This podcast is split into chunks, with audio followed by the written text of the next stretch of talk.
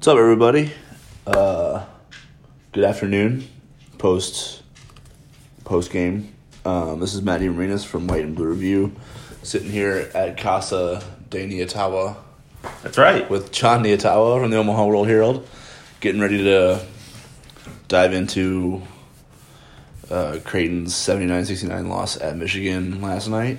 Um, Yeah, we have an audience. We got my two We do. dogs. You might hear their paws pattering around on the wood floor a little bit we got in the former, background. former NBA point guard uh, Muggsy Bogues and Alex Mack, Alex Mack. veteran of the house. Yeah, Alex Mack, the uh, former Nickelodeon. I mean, they made a series about Alex Mack and her superpowers. I don't know if you recall that. I do. I, wa- I watched the show, but I hadn't. That's Alex Mack. Well, that's, that's one of her superpowers Yeah. is uh, barking at things that move by the house. Um, yeah, I actually watched the show when I was a kid, but I had totally erased that or put that reference into the memory bank that I didn't think I would ever use again until you told me the name of your dog, and I was like, Right. the show. Also, Was that a favorite show of yours growing up? I did enjoy it. Okay. Also, a center in the NFL, uh, formerly the Browns, maybe at the Falcons. Where's Alex Mack at now? I don't remember. But a pretty good center. A good one? Yeah, Oh, Alex okay. Mack, center.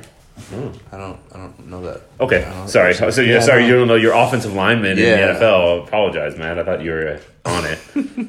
And Khalil Mack for the Bears. Is that a relative of Alex? Yeah, yeah. yeah, uh, yeah, I mean, no, but Um, well, uh, I guess your your initial thoughts on what I don't know seemed like a tale of two halves, at least offensively, uh, for the Jays uh, last night, and uh, what went down. I, I got home at like around one o'clock and watched the second half through sleepy eyes. So ooh, I, I I'm pretty sure I, I took some good notes and have a good grasp on what and why, but help me from what you saw. yeah. Well, I just rewatched it too, and I wrote up a little blurb about Creighton grabbing 18 offensive rebounds, which uh, is the most for Creighton in a game in four years. Yeah. Uh, not something that is pretty easy to look that up there are a few stats from this one that surprise you based on the result. Yeah. Like I, if you told me this, this, and this, I was like, Right. Why is the final score that? But it's interesting. I was watching like all those plays where they got the offensive boards, and aside from, I think they may have four or five putbacks, like right at the rim.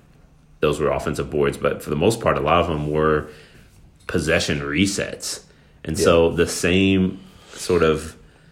Um, Coach McDermott used the word disjointed. I feel like that's appropriate at times, but also like kind of pr- Creighton was probing a little bit, but uh, not didn't seem like it seemed like they were a little hesitant, bothered maybe by Michigan's length, um, and just unsure a little bit uh, at times offensively, and that didn't change even when they got the offensive boards. You know, like they had to do the same that that same possession they had in the first try, uh, which was tough in the half court against Michigan. They got that same one the second the second time. But anyway, overall, I thought um, I thought Creighton had a clear advantage in like the intangibles in terms of hustle, level of engagement, focus in the first half.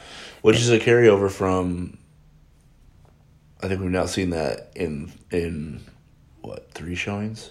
Do they they, they have an exhibition game? I forgot. They did have an exhibition Okay. game. So four showings then, because that was one of the main takeaways from the Missouri close scrimmage was that that level of fight and uh, you know just willingness to battle in areas where you're deficient was there in the Missouri scrimmage. They felt like was a difference in that one, and I think that's been a theme through these first four outings so Right. far, But- official and unofficial, is that but- they have battled. but it was a, a drop off or a slight drop off. Or, I mean, that's according to Coach McDermott. He said, you know, afterward that he thought they ra- ran out of gas a little bit. So that to me, okay, yeah. slight drop off. But Michigan, I thought, also raised its level of intensity. Like suddenly those 50 50 Xavier balls. Simpson certainly did. I Yeah, thought he, he- went to he went to like I'm a, one of the best point guards in the game level. and Livers did too. I thought too, and so did Teske, and perhaps Teske just was able to avoid being on the floor for long stretches and have to go up and down as much as he did in the first half because he clearly got tired midway through or late in the first half he was tired. But uh, yeah, I thought I, maybe maybe Michigan was just fueled by making shots and had the home crowd, and so they could dig in and give a little bit more, but. That evened out. Like it was clearly pendulum swung Creighton's way in the first half in terms of like the hustle game. I can't remember what Juwan Howard called it. He called it like uh oh, man uh, something like grit or something but it wasn't that I, I can't remember what word he used for it but that that piece of the game creighton had the clear advantage in the first half it Yeah. evened out in the second half and to me i thought that was the difference because michigan's increased intensity and aggressiveness and just level of engagement on defense took Creighton out of what it wanted to do, and it eliminated Creighton's transition game. And the Jays in the half court um, had trouble getting open looks for Mitch Ballock. You know that lob pass wasn't there, and uh, and Marcus Zegarowski and Ty-Shon Alexander when they came around ball screens, um, just didn't have a lot of options. Um, they they tried. Well, I felt like Michigan's defense was going to give one thing of three that Creighton wanted to do, and arguably Creighton didn't want to do this one thing. They were not going to let you, they were not going to give them any space on the perimeter, and they were not going to let them get to the rim without someone being there. Everything else in that in between that was what Yeah. was where Michigan said, "Go ahead and beat us if you can." And I and I thought I found that really interesting because I think that's a a game plan that a lot of teams on Creighton's schedule can replicate. So it's going to be interesting to see how they deal with that going forward because there's going to be with with Creighton not having you know if Christian Bishop is your is your you know your best offensive five and Kelvin Jones doesn't have uh, the uh, you know the feel around the basket for this offensive system they don't have to they can just sit a big back there and let the guards come in and try to take their chances. And I think Michigan kind of dared Creighton to beat them in a mid-range game, and Creighton couldn't do it. I think I don't Creighton- think I don't think Creighton got bad shots in that area of the floor, but they just I mean, a- Ty-Shon Alexander said after the game, he's like, Coach McDermott trusts us to hit those shots. Mm-hmm. And honestly, Ty-Shon is really good at those mid range J's. Yes. And he was like one for five or something in the game. As a team, Creighton was three of 10 on mid range jumpers in out of ball screen situations. So pull up jumpers coming around a ball screen, Creighton only made three of 10. Mm-hmm. And, uh, and then it was 0 for 3 on pull up threes out of ball screens. So that's 3 for 13 on jump shots. If you're Michigan, you're like, that's exactly what we wanted. Yeah. Game, set, they match. took away the lobs at the, at the rim. They took away the space on the perimeter and for the, for the for the like the others the shooters who were spacing the floor they took that away from So basically, guys. all Creighton had offensively was dribble penetration to that mid-range area and back cuts off the perimeter. when did you think now there were watching. there were three instances where I think Creighton tried a couple floaters didn't fall and then Mm-hmm. Ty-Shon had a play where he dribbled all the way kind of to the block and Teske pulled out to him and he hit like a fadeaway jumper. I wonder if Creighton's guards could have done better at like I don't even think we saw a jump stop, you know? And they Mm. work on that so much in practice. Like, what if they just dribbled to the block, jump stop, pump fake? Maybe you get Teske in the air, you can draw a foul, or then you can, the defense can kind of collapse to you and you can kick it out and find shooters that way. Right. It just didn't seem like we had that, that we saw that very much from Creighton in terms of the guards going deeper. Like the big was there, Mm-hmm. kind of like he was the wall Right. uh, that that they. I my assumption is they just feel, felt like they couldn't get by, and there were times where they did try to challenge Teske, and either got missed the layup or got the shot altered or blocked or whatever. Um, and there were instances like you mentioned in terms of like incorporating the bigs where they tried the lob pass, it didn't work. Or uh, I remember Ty-Shon dribbling right into the teeth of Michigan's defense and doing like a no look sort of handoff pass to Kelvin Jones, and he couldn't catch it. Right. And so that's kind of part of what you're saying in terms of the bigs learning. Yeah, the feel. But um, I just I thought that Creighton could have been a little bit. Their guards could have been a little bit more aggressive in terms of like really putting the ball in the middle, like right at the rim. Essentially, it doesn't necessarily mean you have to go up and challenge that big guy, but just like get the ball down there and then see what happens. Like Yeah. then you have you know you got time to Because to pivot. compromise the defense at that point, once you're already inside the arc, to compromise the defense at that point, you have to make the big commit. Yeah, because he otherwise he's just waiting for you. and a lot of times the big didn't have to do anything. Right, He was just he's, like- he's just there for the rebound. Yeah. He was like, "You're gonna either miss this or make it." I'm Yeah, grab it. Yeah, right. Yeah, exactly. Uh, so I thought that was interesting. I, I, now, to be fair, Teske is good. no, he. Oh yeah. And I don't know how I don't many. think I'm eager to see how many big. If teams try to replicate this, how many big men can do what he did? Because when he went off the floor, I was going to bring this up. I turned to my play-by-play just to reference it. He went off the floor at uh, the 12 minute mark in the first half. His first sub out. okay. Creighton's next four possessions. Uh, one was a double dribble. I don't know something like that on, I on Christian. it, yeah. but the other three were layups. They got a uh, uh, a ball screen. Ty-Shon Alexander ball screen. He found Christian Bishop for a layup. Um, Damian Jefferson attacked on a ball screen, went right to the rim for a layup, and then I think it was uh, Marcus Zegarowski in transition got got a layup. So they they were it's like when they recognized Teske was out, they were like, all right, let's go. Yeah. And I feel like late in the first half, they got one a, a lob to Christian Bishop. He kind of like fumbled it in the air, but found a way to get it in. Yeah, he was like- the he was, like, falling away from the- yeah, yeah. but Teske wasn't in there, Right. You know, and so I I do think Teske deserves a lot of credit for just being. I mean, maybe it was his reputation as he led the Big Ten in shot in block shots last year, so maybe it was his, just his reputation, uh, or maybe the maybe you know the Jays just didn't do a good enough job of challenging him. Yeah, I think I think well, I think they got caught in just taking the first good thing they saw, which is what they want. They want to play fast and they want to get to a spot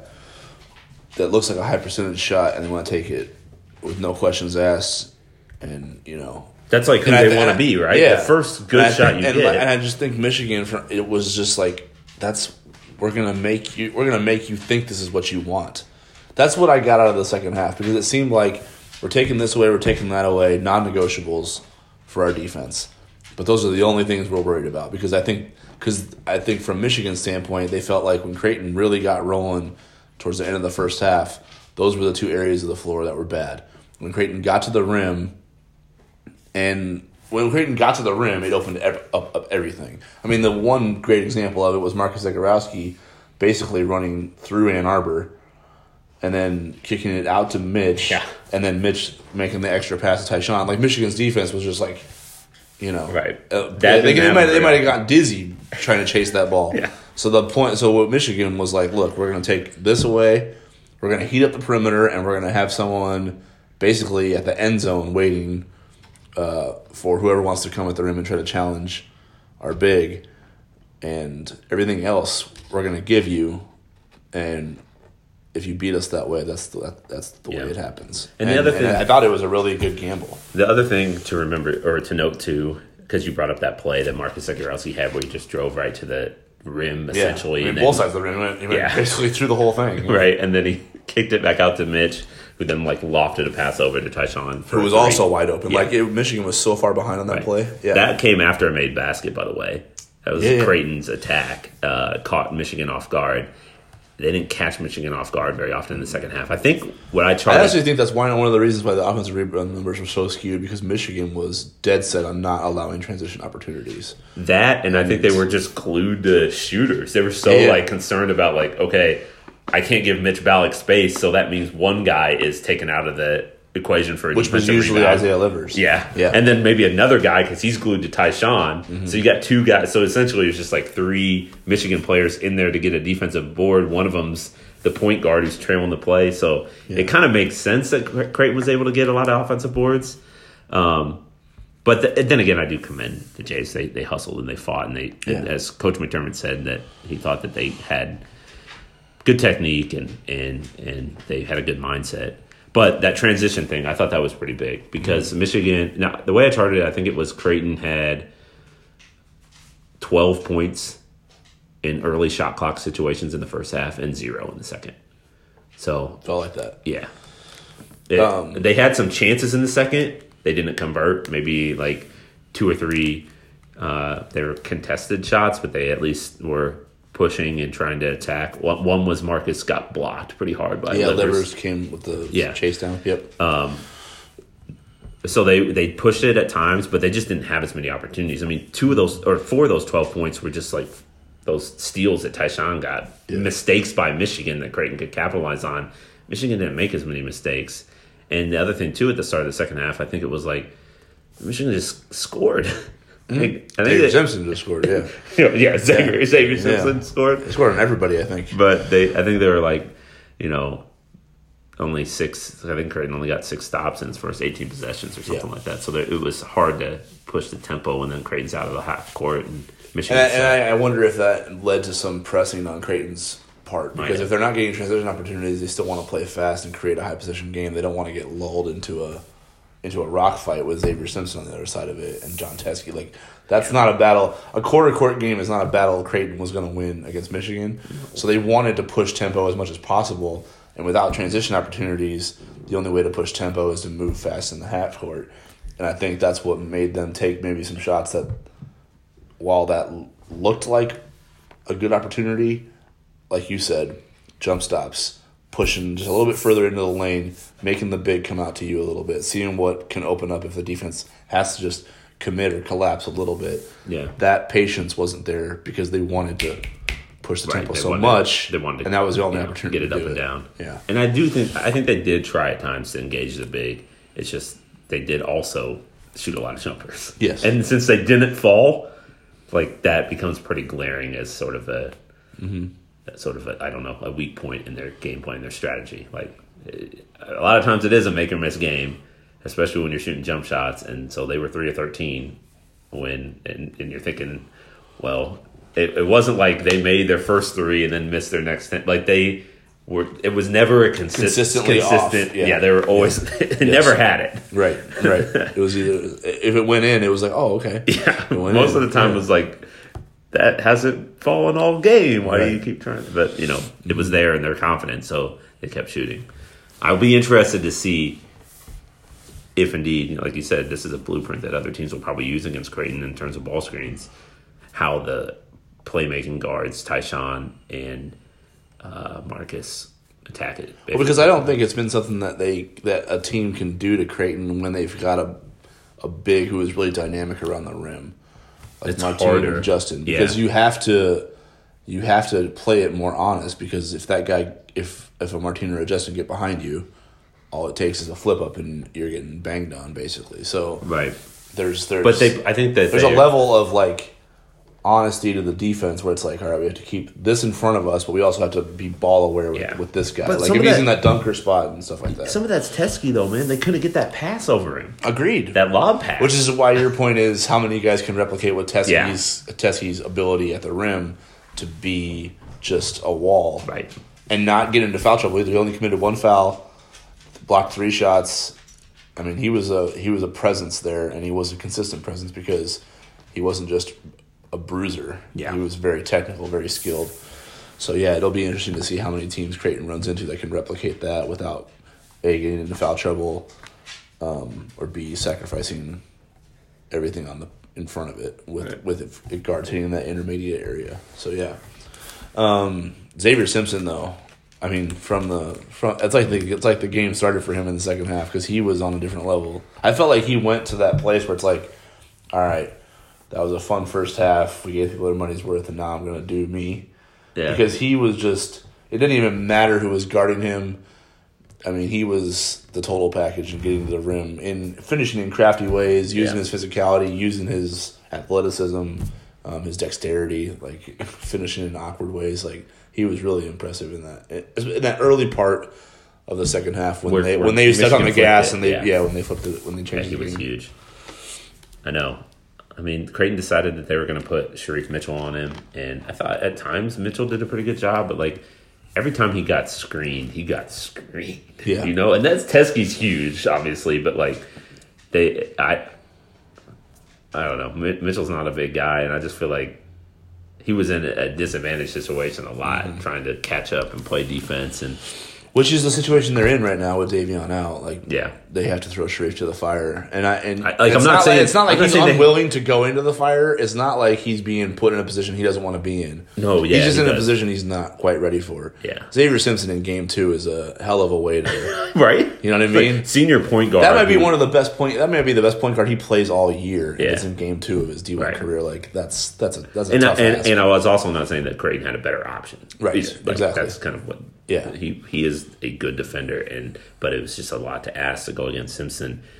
You remember that? You see the first half? He, Where he I think Simpson got away with the push off, but I mean, it was a clear push off, but that's also a big boy, right? Like that's also a big boy move. Like yeah, you know, and and the and, And then he- the officials he- were letting physical play go because I don't think I think there were nineteen total fouls, and a lot of them came late when Creighton was forced to foul. Right. So like, I think both teams were in the single digits in fouls, and I, I just thought it was a really physical game on both ends of the floor, and that was one example of it where Shereef is kind of doing what he does as far as pestering the ball and being aggressive on it, and Xavier's like, I'm I'm I'm a freaking senior here, get out of my way, like I'm just gonna knock you down and sidestep you and.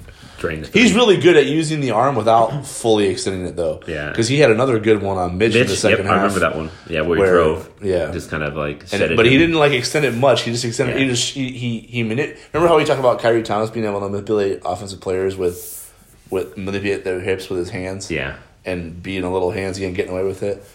I think Xavier Simpson is is the same regard offensively. He's able to manipulate defenders with that off arm without making it look as blatant as it as it would be for a textbook call. Yeah. He's very good at that. right. I mean, I I, love watching that kid play. Like I know was it was. He was really good. I mean, he was the difference. Obviously, Creighton Yeah. didn't have an answer for him, and and um, And Livers, I felt like most of Livers' threes, especially in the second half, were off of, you know, Creighton doing what it wanted to do defensively, but a big getting just caught hanging around too much on that ball screen with Simpson. Yeah. Simpson being able to flip the floor as good as he does is the key to that. But also with with a big hedging out to stop Simpson on the on the ball screen, you know, there has to be help when Teske slips to the rim. That was usually Livers' man, Mitch Ballock, a lot, slipping to the rim to help on Teske and I know, having I- to having a hard closeout on Livers. I, I was, I, watched a lot of the, a lot a lot of the threes out of ball screens. I was just like, I don't really know what Creighton could have done differently, Right. except for maybe recover faster or not get sucked in as much. But even then, like I, I think you got to take away that Well, that it probably probably comes on that ball screen man a little bit. If the big is going to stay with Simpson, the you know whether it's Ty-Shon or Marcus or those guys getting or Shereef getting screened, they kind of have to they got to get back. they got to the they got to get they at least have to get into the gap to make the angle for Simpson's flip back not Right. as easy.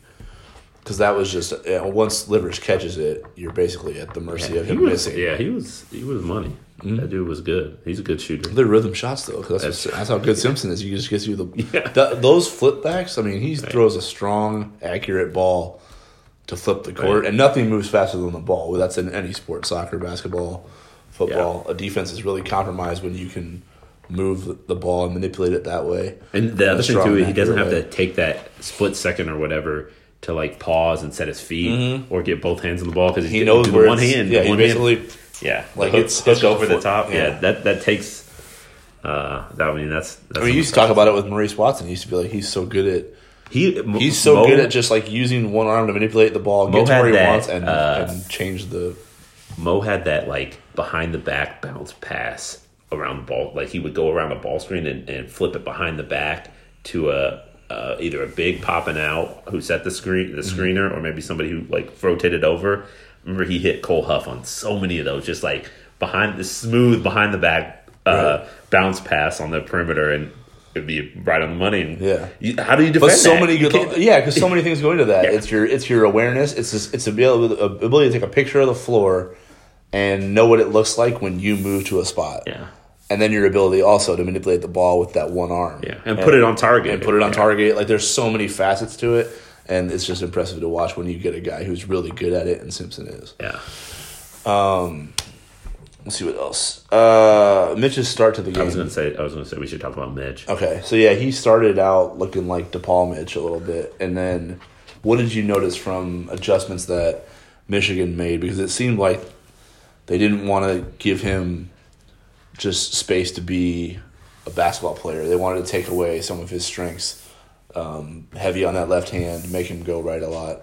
Uh, it seemed like that was how they took him out of the game a little bit Yeah, after he got it. to a good start. Also, they stopped guarding him with Nunez. Yeah, that, that's a key. I don't think Nunez played in the second half. either. No, not like four minutes Yeah. into probably probably no. He started the second half, Okay. and Mitch went by him and immediately did not. He was he was done. Uh, so that was one. Um, I mean, yeah, like I thought what you said was pretty good breakdown of it. I was surprised that uh, Creighton didn't try to put Mitch into ball screens more, like run let Mitch navigate around a ball screen. They didn't try that very often um, in the second half. They tried a couple to, to run some plays for him. They have that. They have that one play um, where where he comes like right up the middle of the floor, and they set us. They try to screen his man, but Mich- Michigan switched it really well. I thought they ran an out of bounds play for Mitch too in the second half, and didn't work. Like Michigan did a good job of switching when it needed to on screens against Mitch. Uh, they face guarded him. Uh, Different defenders, too. different defenders. Livers, yeah. Simpson, Brooks. I thought they all did a really good Yeah. job of doing the same thing with a different body, which is Right. which wears out the offensive player because you're putting a fresh defender on him and doing the same things to Right. him. But I mean, a lot of, like a lot of Creighton's offense. I felt like in the second half was centered around the ball screen, and whoever had the ball in their hands like had to make a play, and there was nobody to pass to. Right. It was just a one-on-one game. That's what it seemed like. It happened more times than not. Um, and It'll be curious to talk to the coaches and see what they see on film as far as what that what that what that ball handler, like you said, could have done to attract more attention Yeah. and open up something for other people. Because I because I totally agree that the the difference was and since the difference was Mich- Michigan made players play one on two, one on three, and try to beat them that way. and like Mitch didn't have the ball in his hands very much in the second half, so he just didn't get many opportunities to shoot. He got it in his hands like at the end of the shot clock. I remember that one, Like yeah. that was tough. It was a tough one because he almost should have pulled that three because when he ended up pump faking and driving, he had Yeah, to fade had- away over right. Teske. That was Actually, I, th- I think on that. I actually think he got fouled too because but it was so awkward at that point. It I think on that possession, actually, Mitch had a uh, a better look that he turned down. Okay. But but uh, um, yeah, he had a kick out. There was a kick out three off an offensive rebound that he got. He missed. Mm. I, that was a. Uh, I remember it being a semi big moment in the second half that could have cut the lead to like five or six or something like that. Uh, but he That's part that. of that's part of the thing for Mitch too is as as he's getting older, he's going to be m- more of a focus on the scouting report. Teams are going to take away or, uh, if you give up what for Mitch, it, good ones are great ones. If he has space on a catch, it has to go up because I think a defense, if you give a defense more time to settle in and guard you, they're going to take it away. As, and and the shot clock's going to work against you as an extra defender if Yeah. you're going to rush something. And I think that's what he might be learning this year because, like you said, on that if he gets a catch and he's his feet are set and he's and he's got space, that's a good shot for that offense Right. Because of the way he shoots it.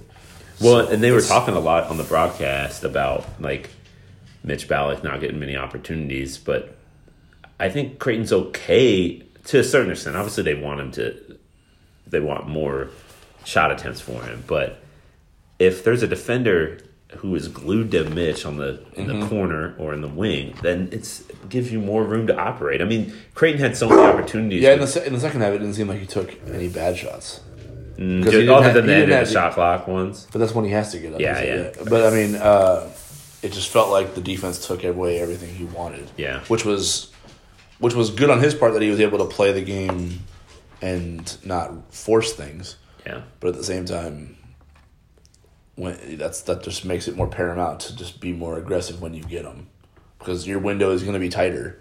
Yeah. So you have to make sure you get through it when you get an opportunity. Um, what did you say about Marcus Zegarowski? What did you think about his performance? He had a pretty solid night. 18, Well, how many 18 Three points, six, assists, three assists, no turnovers. Yeah, something like that. I mean, I, I guarantee what he'll be upset with is the three pointers that he missed on those ball screens. Yeah.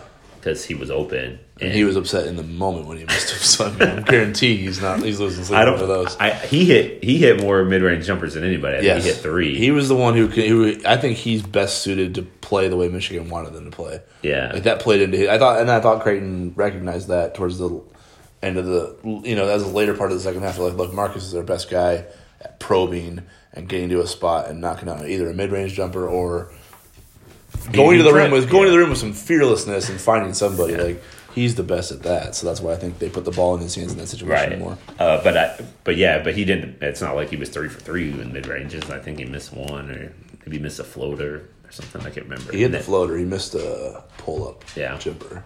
The floater was nice. Oh yeah, that's I thought he left it short, but, but he- that wasn't off a ball screen. That floater he hit.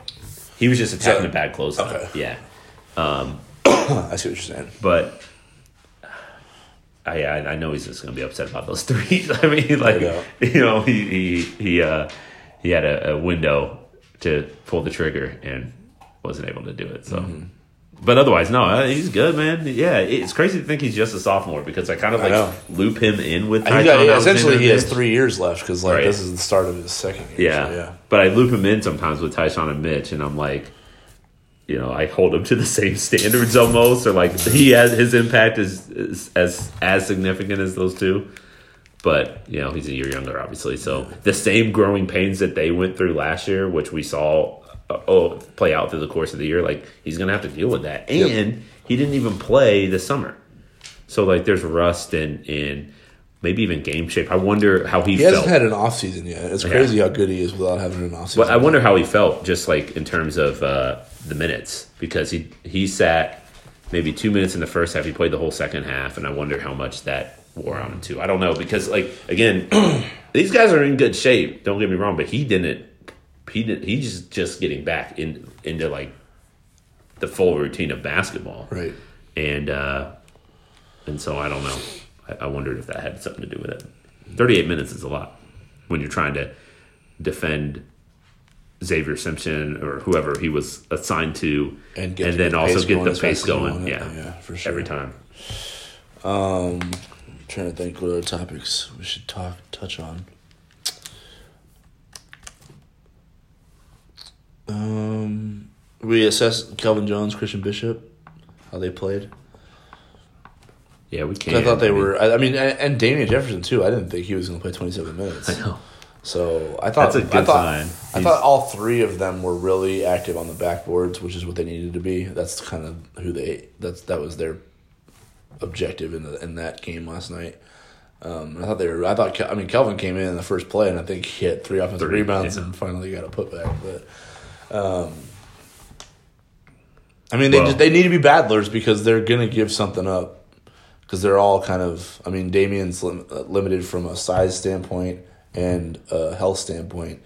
Christian's limited from a size standpoint and a physicality standpoint, and Kelvin's limited from a feel and Yeah, feel standpoint um, offensively. So like they're all kind of giving something up. There's not really a a complete product there, but they all can be effective if they if the effort is there. And I think it was last night. Those three I thought were pretty were pretty good for what they were being asked to no, do. No, I agree. But there's also a lot of room for growth. Like I thought Christian was a little bit hesitant. He finally got. he, a, he had had a few times where he would dribble in and kind of just go back to the basket and look for an outlet. He right? finally had a jump hook he got over Teske Mm-hmm. later in the game, and I was like, man, I think if he would have hit that in the first half, he tried something and got blocked. He took one on one and Teske got blocked, and I think that like sapped him of some of his confidence. But then he hit that jump hook in the second. I wonder if he would have hit that in the first half, if it would have been a little bit different from an aggressiveness standpoint, because he had a lot of room to operate um, at times too. Christian did um, Kelvin brought a lot of energy. That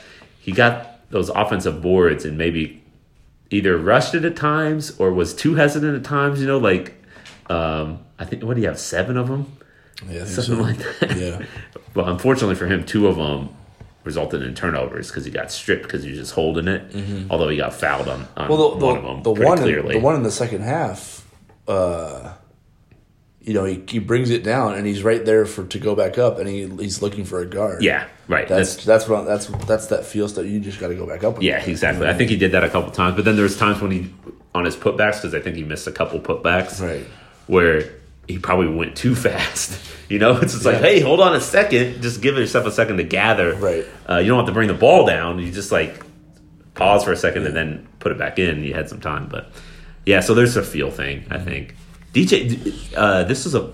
It didn't result in anything, but I thought it was a, a good moment when you talk about hustle and what they got to bring. Where DJ had. Um, he, he there was a pass on the perimeter where he dove and knocked it out of bounds, and I, I heard the coaching staff on the on the TV broadcast like yelling, and uh, you know those attaboys or whatever. And I was thinking like that that's a good sign that he's doing that. Um, that he was able to he missed a couple layups, but he was willing to get in the, in there in the teeth of the defense and try to attack a little bit.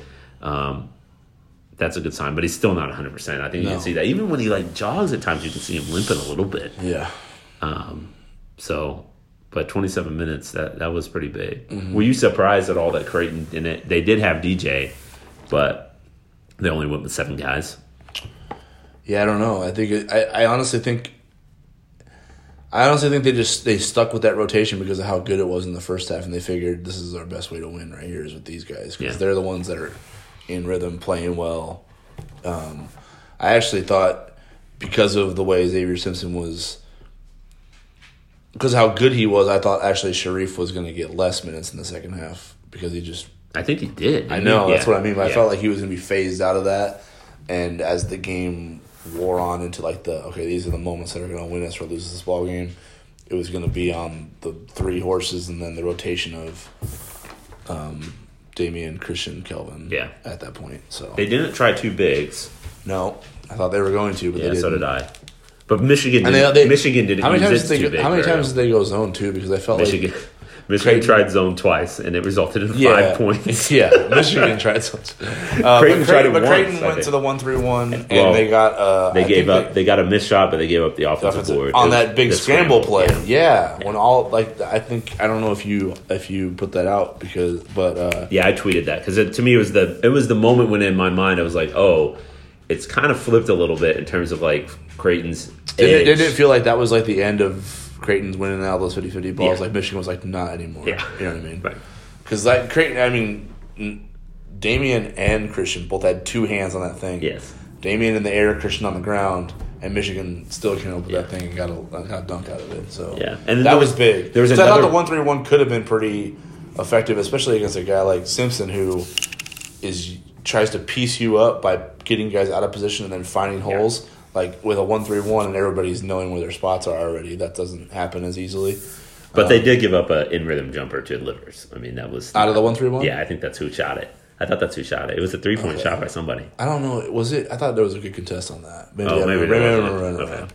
But I felt like that play, that that defense was effective, and not using two bigs. I thought we would see more two bigs, but especially as foul trouble wasn't an issue. Yeah, but Michigan didn't use two bigs, so they did a little bit. There were a couple Yeah. times they did, but But like- but but I mean, when I say two bigs for Creighton, it's not two bigs. Yeah, you know what I mean? It's It's turning, like- it's turning Christian into what he is, and and but it's it's like when I say Christian- two bigs, I mean Creighton going traditional lineup. That's what I meant to say.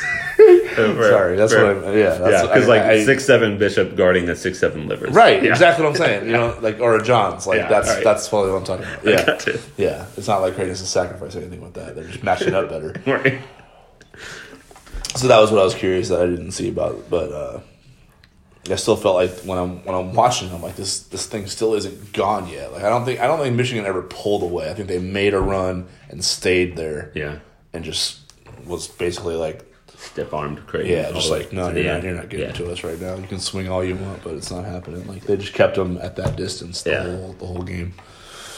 Did they get double digits? I, I turned it off before the fouling started. Was it? Did it ever get to Mm-hmm. twelve or ten or anything? I mean, I got to ten for the final, but Yeah, I mean, Did, uh, I, I, because I, think it got to twelve because Jett hit a jumper at the end to pull back to ten, okay. but it, not when it was never double digits until the very end, Yeah, to the final minute, It kind of felt like it was always in that eight to like six, seven, seven, eight, eight. yeah, yeah. where it's like if Creighton can just put two together here, there it's it's it's going to be a That's a who can who can make it happen play type of play. trying to see when Creighton kind of made. Oh, Creighton kind of made its run offensive. They got like the, the looks like they scored on four of five possessions. It was 64-57 and um, they they scored on four or five possessions, but they only what they only cut two points off the lead during Okay, that stretch yeah. because Teske got two and ones in there. Mm-hmm. But I remember um, one and one where he bludgeoned, yeah, landed a nice elbow on the right, Yeah. right eye or left eye. yeah, they didn't really know what to do with Teske. They just were like, okay, Yeah. he's big, and not Creighton, the He's rest. very- no, The I, yeah, he's very big.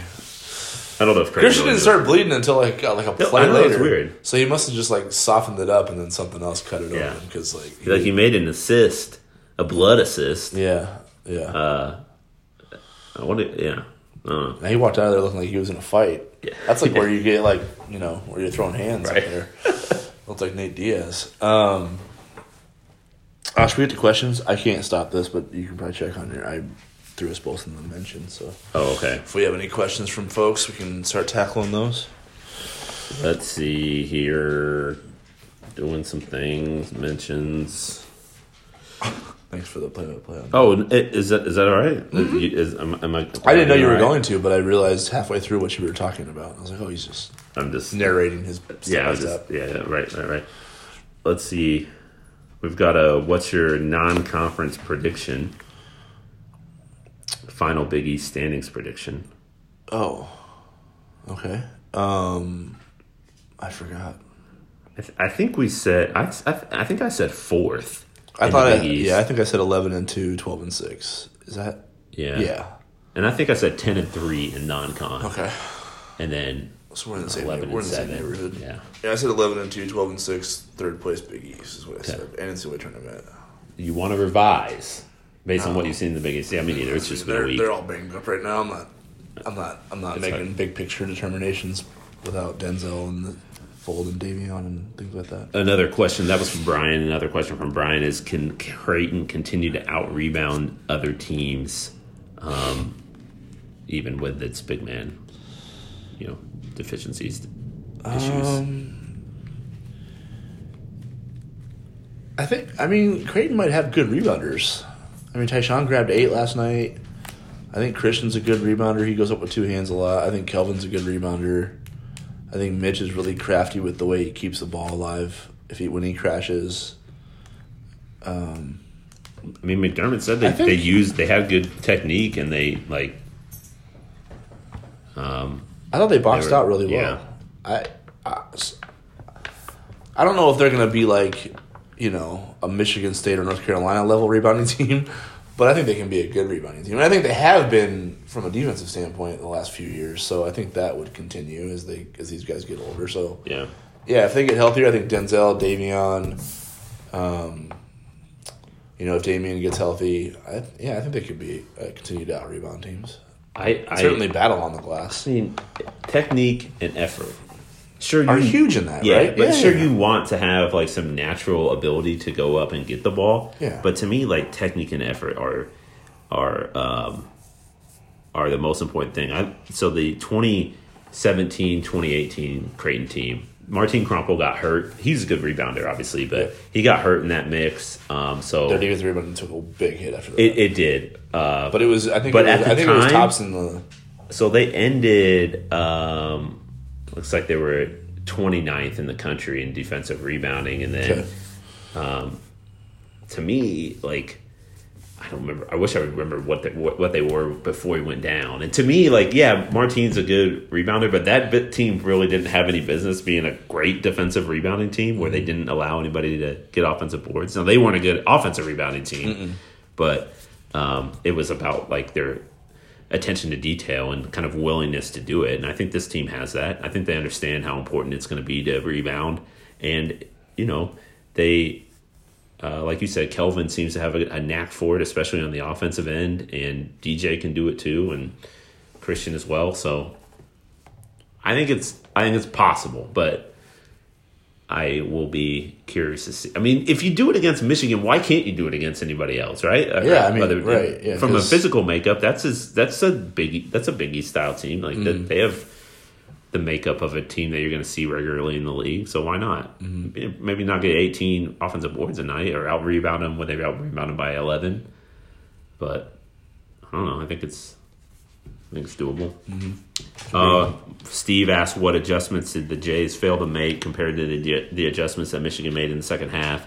and why did the Jays seem lazy and seem to not have any fight in the second half? Oh damn, that was a hard ending. Uh, Well, we kind of addressed that a little bit. yeah, The- the- I, I, I think I think lazy and not fighting was so. a- Coach McDermott said after the game that he thought like they ran out of gas, and Yeah. I, I agree with that. I, but I don't think that I didn't think that they looked tired. I just think that they didn't look as um,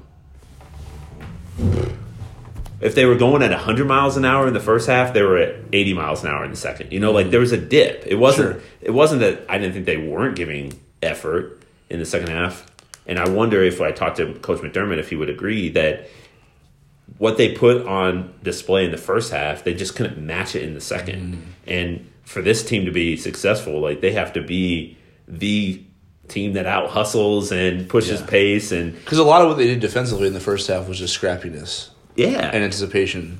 It wasn't necessarily like a lockdown, frustrate Michigan mentality. It was like a we're gonna jump a passing lane here. We're gonna we're gonna dip down and block a shot here. Like we're gonna chase.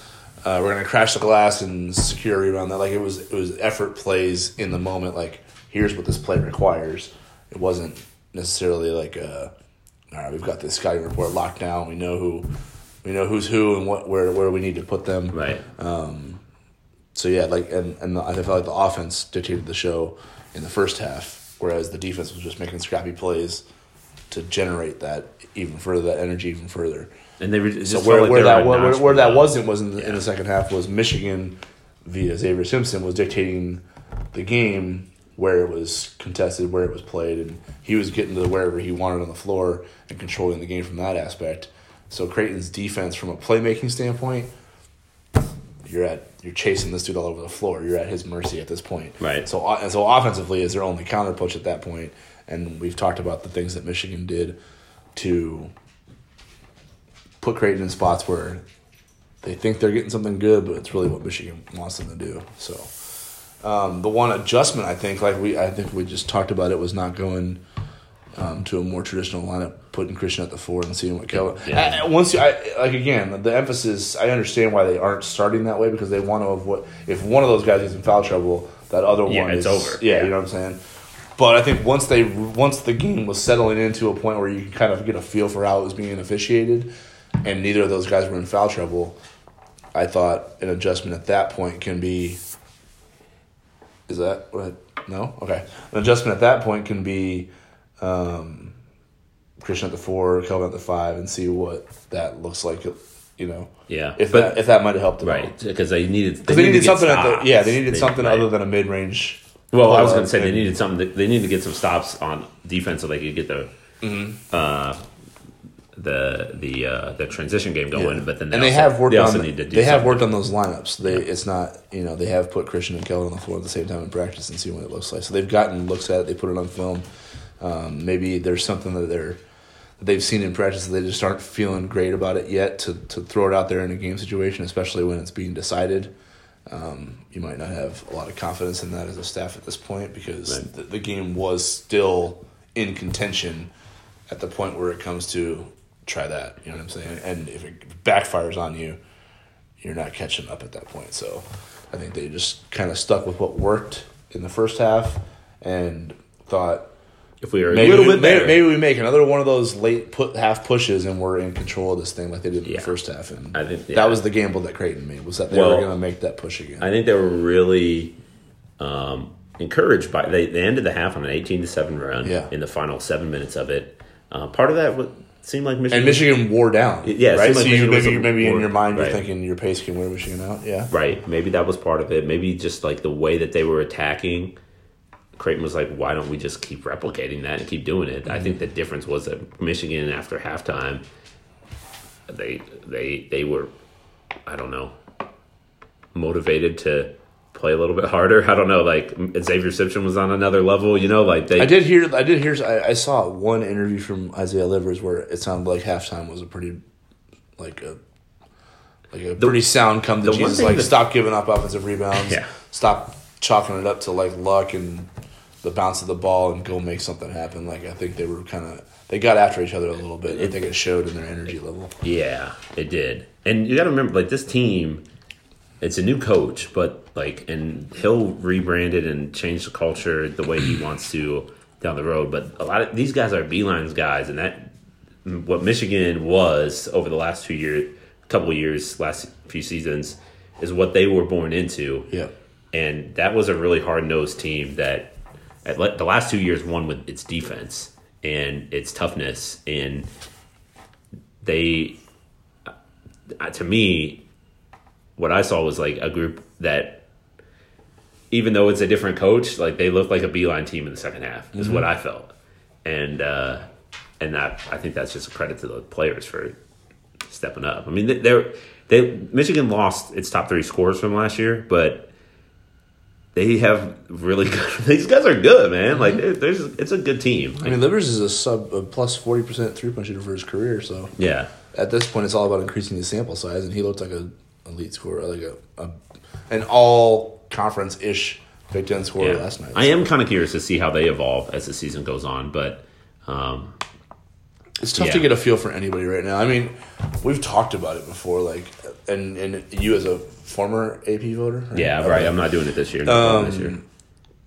it's hard to get a feel for what's what right now. I mean, Kentucky beats Michigan State, but then they go and lose to Evansville. So it's like, Yeah.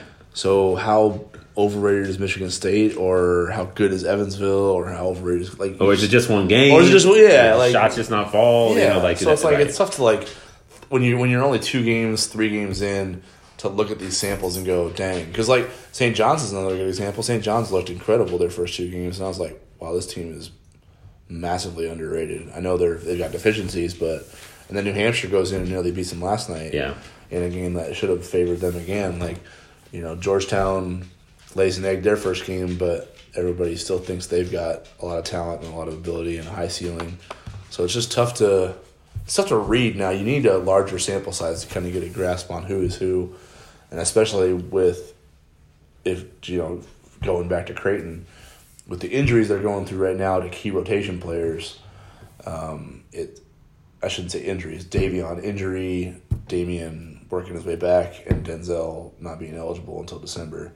Um, there's there's pieces of the puzzle that aren't in place yet that are going to tell you what this team really is about when it's January, February, March. So I Right. think that's that's like what's stopping um, me from like making any big picture judgments based on last night is because the whole picture isn't even in place yet to see what it looks like. So I think when people are asking, you know, what, what does this look like going forward for predictions and things like that, it's like, well, to base it off of last night and say, well, they lost this game in this manner, so do I change my prediction in, in at all? Do I have a different mindset on what they can be? I don't know yet because there's pieces missing, Right. Key pieces missing yeah.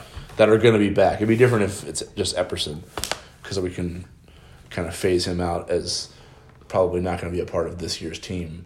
But with the other guys, they're going to have a say in this thing. So Well, and I think there is though a concern from a big picture standpoint. Um, I'm not gonna like. I, I think we got a couple questions about like where is Creighton in year ten of Coach McDermott. I'm like, I, I can't really. that's a popular one. It's I can't. It's hard to.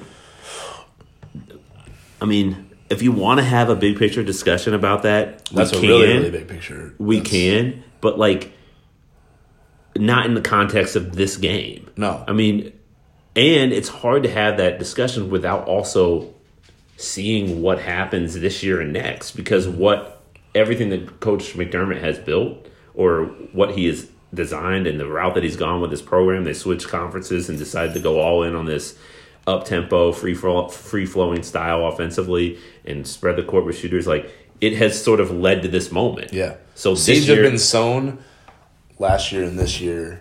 to to now. Or not, yeah, to, to see what it grows into for the Right. next two years. So it's yeah, like that's that's like totally the, the core of the team that is here right now will be back next year. Yeah. and so like that's what he's been building to. So does it work? Can he? Can, does it work with McDermott? Can he be the the guy that takes the program to the next level? Like we'll learn a lot this year and next Mm-hmm. about that. Totally agree. Um, but I will say that, and this was pointed out by a few people who were frustrated. Like, they were like, you know, last year Creighton blew a lot of second half leads.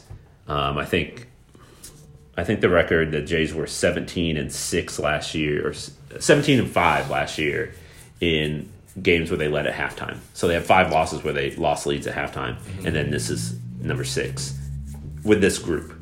So is that a trait that is part of this group, yeah. or I don't is know if you know would- is, I don't know if I is would- it a, is it a bad sign? Um, you know, like that. I don't know if I would take it. I would know if I, I don't know if Creighton ever was in control of it to the point where it's a blown second half lead. If you know of this game. yeah, I just Yeah. I felt like it was. But a, the- I but felt it- like it was a seesaw battle the whole time. No doubt, but- Michigan grabbed control of it. But you know, at, Creighton did have a lead at halftime. You know, like there's True. There's no way Yeah. to like. It's hard to kind of I hear you. uh, if you're trying to like look at stats, it's hard to sort of Quantify figure, what yeah, quantify how to because because I you know Michigan. I'm pretty sure Creighton didn't have a lead at Villanova last year, right? At halftime.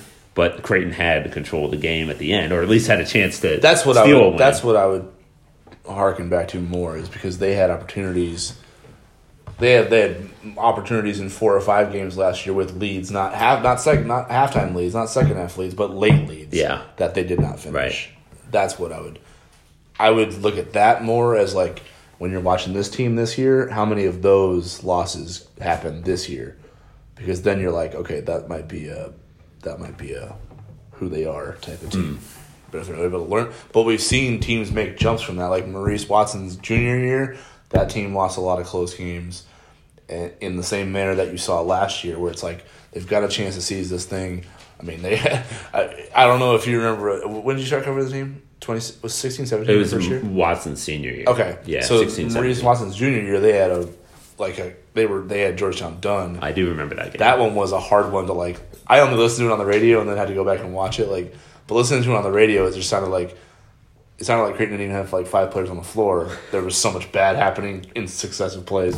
So like that that to me is like a collapse, a blown lead, that type of thing. So they lost games like that in Maurice's junior year, and won games in his senior year like that with Khyri and Marcus and Justin. Like the Wisconsin game is one. Um, I want to say NC. uh, Who? uh, Which which game did they Ole have? Miss. Ole Miss. Yeah, Ole Miss they were one, really like- good down the stretch in that game. Yeah, they so- lucked into a win against Oral Roberts. I don't think they did anything to win that game, Right, but they got right. it. But but I mean, but when you're when you're when you're They but, beat but, Xavier. But results are what people react Yeah, to, right? It's it's they, not. They, they, they beat Xavier close, even though Mo was out. yeah. and then they lost to Nova at home. That, that game Yeah. was tied They like beat, But- they beat left. Butler in a game like that Yeah. on the road without Maurice. But Like- there were other games that close games they lost that year too. I think they were like I can't remember what it is, but, But they were better in close games. That I'm just saying, like a team has an opportunity to learn from that and be better in those situations. And like we've noted multiple times at, so far, is Creighton has spent a lot of time on end game situations in practice and trying to simulate the randomness of finishing up a segment of time. And so they they're they're hopeful that they are better in those situations. We'll find out, yeah. but I don't know if last night's an example of Well, the, because they weren't in control of that game. The one thing that I will say though is that um, it, less about like making adjustments. Maybe maybe adjustments are part of it. Maybe it's just a mentality thing. But like Creighton at times has a hard time flipping the momentum back when it starts teetering. And this is not against like the teams that when it gets into like not the teams that it's better than. when the finish line is in sight and someone I'm talking about like the teams that are at equal talent level or better. Okay. Of like how how do you get control of the like take back control of the game? They did it. Remember the home game against Providence where they totally lost it. Then the game go to overtime. They they blew a huge lead late. Went to overtime. They got it back in that, Mm-hmm. that game. was part of their big run at the end of the yeah. season, right? Yeah. Mm-hmm. They didn't do that a lot though. I feel like a lot of times. Now part of it some of that happened right at the very end of the game, so there was really no opportunity to flip it back because it was over. Yeah. like they made a run they and blew a 15 point yeah. lead and it ended up in overtime and they're like, okay. But that, that that game they had an opportunity to to switch it back. You know, I think of like maybe uh, Villanova, um, maybe even Gonzaga. That's hard to say Gonzaga because Gonzaga is really good. But like one, when the game uh, Xavier, starts, Xavier on the road was one they took control of and then lost it again. Like, Yeah, you know what I mean. true. So that's uh, yeah, that's those. There are certain. So, but in the Michigan game on Tuesday, like they needed like three stops in a row and two buckets in a row, and just they needed to turn the game back to, to their favor, put Michigan on its heel, heels, and they weren't able to do it. And like some of that's X's and O's, and but some of it might just be like toughening up and sort of like gritting your teeth and finding a way. And yeah, again, like they're shorthanded. Um, they they were on the road against a, a team that has three veteran playmakers that's been Yeah. through the wars before. But they weren't using those excuses last night. They went in expecting to win that game. Yeah, exactly. so, and, like- and but so and that's and that's it's something that they're going to expect. They uh, they're going to have to do it. Yeah. In the Big East, um, later in the season, they they've got some games especially this up. year because it looks like I don't. We've we've both said we're not sure the Big East has, you know, an elite or a couple elite teams, but I think the league is just tougher. It's going to be tougher to win. Ga- what DePaul did at Iowa, Yeah. I don't even. I mean, that team looks like a hard out. You know No what I mean? doubt. And, I, They and, I, and I'm, I'm, I'm, I've said it multiple times. I think St. John's is going to be a tougher route than people think. Yeah. So like there, I don't know if there's a a roll the ball out and whip 'em team in this league. No, this there's not. It doesn't appear so. Yeah. Um, if DePaul's the worst team and they're beating Iowa by twenty, I like, mean, that uh, game was not on even the road. competitive. Yeah, like Uh, it doesn't. Yeah, it, it appears like it's a league full of a bunch of like six to eleven seeds in the NCAA tournament. Totally, honestly, totally like agree. any of these teams can Yeah. Mm-hmm. make a run and get into the NCAA tournament. It seems like it, based on one week. Obviously, we don't. There's still so much to learn, but yeah, like Creighton's gonna have to win some close games, and they're gonna have to do some things where they are, you know, kind of. They're going to have to get comfortable in an uncomfortable situation. Yeah. Yeah, they have to find their way out of it. Yeah. agreed. All right, well, this was good. Um, thanks for your questions. Thanks for your comments. Uh, thanks for listening, and we will be back at you Saturday, right? Do they play Louisiana Tech? Saturday. Yeah, Yeah, yeah. Louisiana Okay. Tech. So we'll be back at you Saturday. Um, It, it seems like it'll be a fun game. Louisiana Tech's like likes Yeah. to push tempo, so no, I don't expect like a you know a thirty point bounce back win. Like this is going to be No, no, this is gonna be a it's gonna be a battle for sure. Yeah. but Creighton should feel comfortable in it because Louisiana Tech likes to push. Yep. All right. We'll talk to you then. Thanks, everybody.